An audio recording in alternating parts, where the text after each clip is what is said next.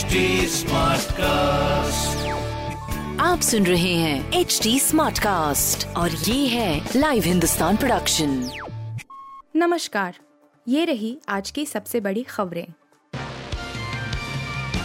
योगी Adityanath cabinet Brajesh Pathak होंगे UP के नए डिप्टी सीएम।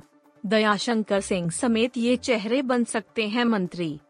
योगी आदित्यनाथ के दूसरी बार यूपी के सीएम पद की शपथ लेने में कुछ ही वक्त बचा है। उससे पहले सीएम योगी आदित्यनाथ के आवास पर हुई एक मीटिंग में कुछ नेताओं की मौजूदगी ने कयासों को तेज कर दिया है। फ़िलहाल भाजपा की ओर से किसे मंत्री बनाया जाएगा और कौन डिप्टी सीएम होगा, इस बारे में जानकारी नहीं दी गई है। लेकिन कुछ चेहरों को लेकर कयास तेज हो गए हैं। इनमें से ही एक बड़ा नाम ब्रजेश पाठक है जो लखनऊ कैंट से विधायक बने हैं। कहा जा रहा है कि वह नए डिप्टी सीएम हो सकते हैं, जो ब्राह्मण बिरादरी के हैं और दिनेश शर्मा की जगह लेंगे। इसके अलावा केशव प्रसाद मौर्य को एक बार फिर से मौके मिलेगा।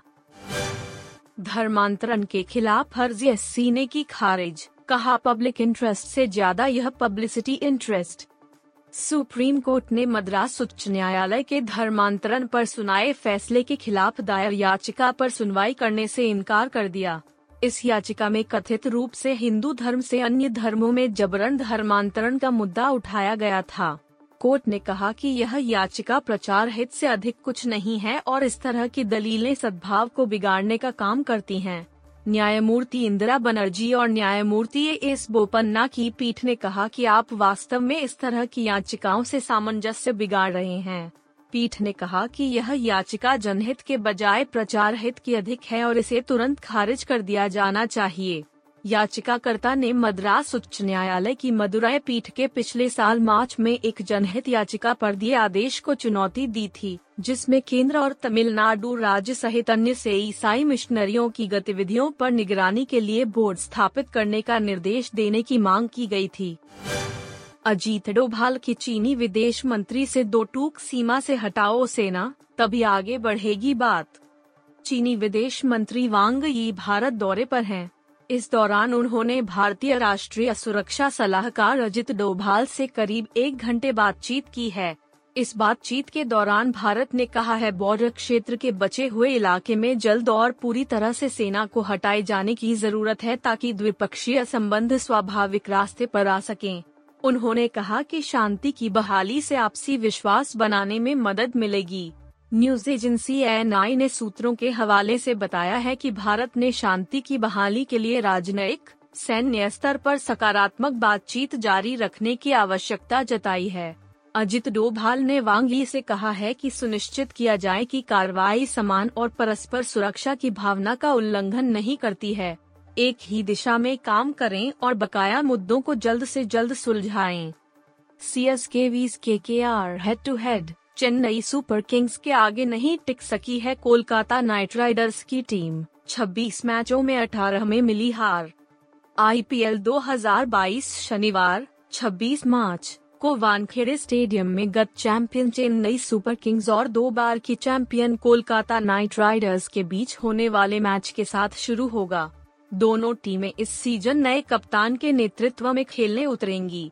श्रेयस अय्यर को आईपीएल में कप्तानी का अच्छा अनुभव है, लेकिन जडेजा पहली बार आईपीएल में कप्तानी करने उतरेंगे।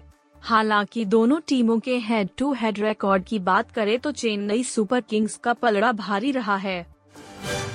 देबीना बनर्जी ने गोद भराई में किया जमकर डांस, अनारकली ड्रेस में वायरल हुआ Bengali look.